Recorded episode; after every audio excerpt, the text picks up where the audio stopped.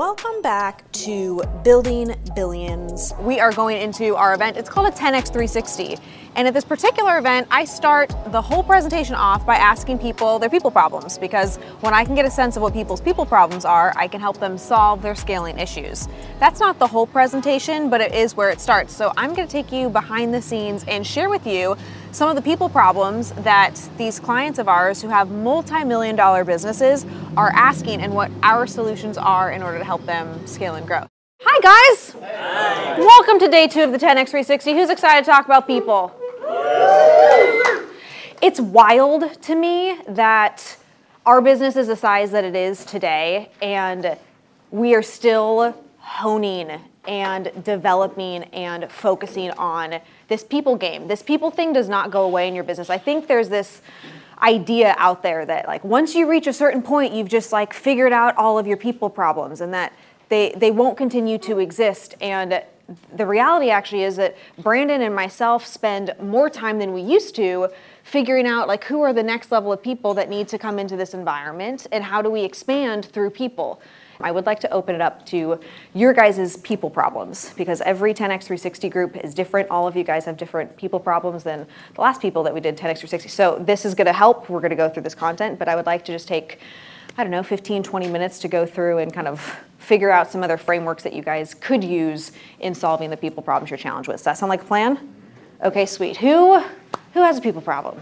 I do have problem to hire to find the people. To find the people. Yeah, the, the thing is, after pandemic, I, when I cut my staff like completely, almost completely, I schedule, let's say, 10 to 12 interviews, and nobody shows up. Everybody confirmed. I'm here down in Miami. I don't have this problem when I was living in New York, but here in Miami, it's a problem. Nobody show up for interview. I don't know where to find the people. Mm-hmm. You guys schedule interviews and people don't show up. They confirmed. The young generation are just morons. Yeah, yeah, yeah. Same thing. They're flips. Welcome to Miami. Nobody showed up. I called them. I started to call FaceTime to see the person and said, "Oh, yeah, yeah, yeah, I'm hired," and nobody showed up. Okay, great. Let me just bang those out. So, um, first things first.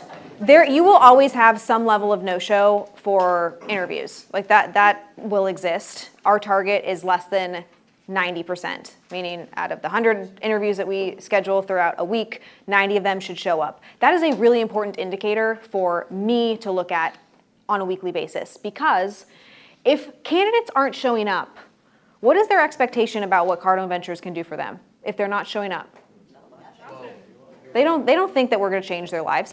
Do you have people that are talking about how remarkable it is to work with you? Do you have people talking about how their lives have been changed through working with you? Do you have people saying, man, I started working here, I was making $60,000 a year, and now I'm making $200,000 a year? If you don't have that and you've never built those stories inside your business, the, you have the wrong expectation about why candidates should show up. It's not a generational thing, I promise you that. I promise you, it is not a generational thing. It's, man, what, what are you creating and putting out there that actually demonstrates to people that you're going to be the thing that helps them get to where they want to go. I have a lot of processes for my business. Uh-huh. So does that needs to be edited based on the people that are, are filling the position? Oh, I wouldn't edit it. So th- this is like this is the evolution of your business, right? Think about it like this. You have existing processes, meaning this strategic business unit department has 60 team members in it. We don't need we're likely not adding and, and looking at how Rob is is completing this if he was a team member of mine. I'm not watching what he's doing in process documenting because he was already trained on the original process. So this is the scalability. The new team members should have this training when you're hiring more than one person to duplicate the, the person that is currently doing the role. So every time we hire somebody new and we've never had that role before, then I'm going to have that role document their processes as new processes in the process tracker. But if I'm hiring a second person to do the same work that he's doing, because now I need two because my business is scaled, that person is going to learn off of his processes. There's likely going to be some changes, tweaks, edits, because maybe he's not the best process documenter. Most people are horrible at it. So, and that's fine. It's it's iterative. So then, by, but by the tenth person, we're not going back and relooking at all the processes because we've now seen that we've successfully onboarded nine people who are amazing inside that department before you hire the role, let's take this uh, scenario. You've never hired the role before. and they're coming into your business. Do you have processes for them to be trained on? No, because you've never hired that role before. So, what do you tell them in the interview process?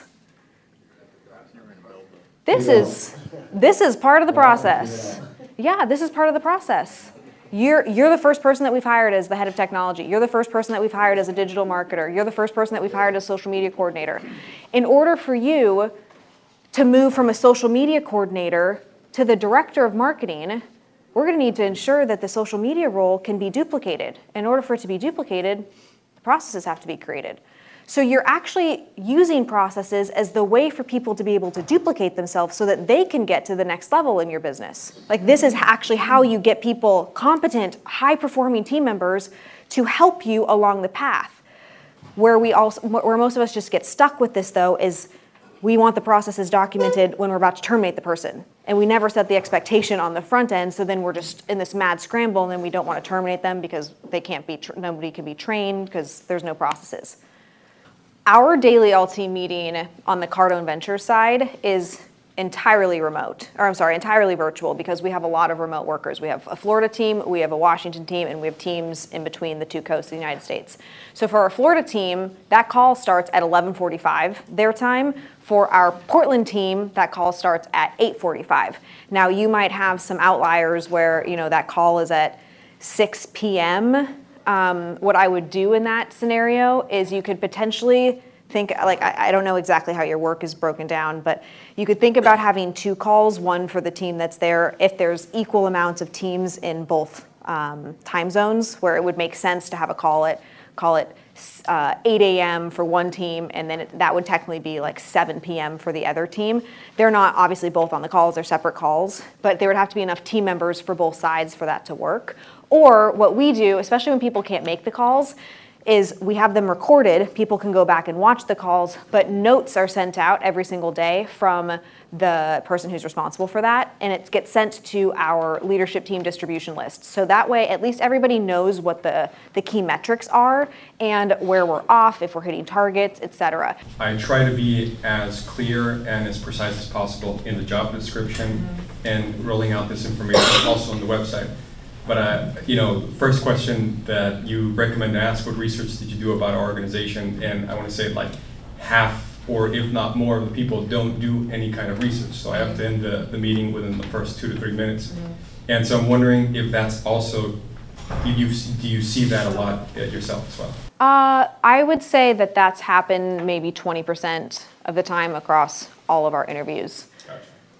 And maybe you're not maybe you're not paying people enough. True professionals, they do research. True professionals, people who are like, man, I'm freaking good at my job and I'm looking for a job right now for the next home that I want to be in, they're doing research. And so we don't struggle with that as much because we're paying people slightly above market. And when you're paying people, when you have a more premium service inside your business, do you get better customers versus the customers when you're discounting everything and it's free cleanings. What kind of customers do you get with free cleanings? Terrible customers. The customers who want free cleanings, right? You're looking for high performers. Well, if I'm a high performer, I, I want to get compensated and I have the opportunity like a high performer would. So I would also look at your pay and comparing what other people are paying for those same roles.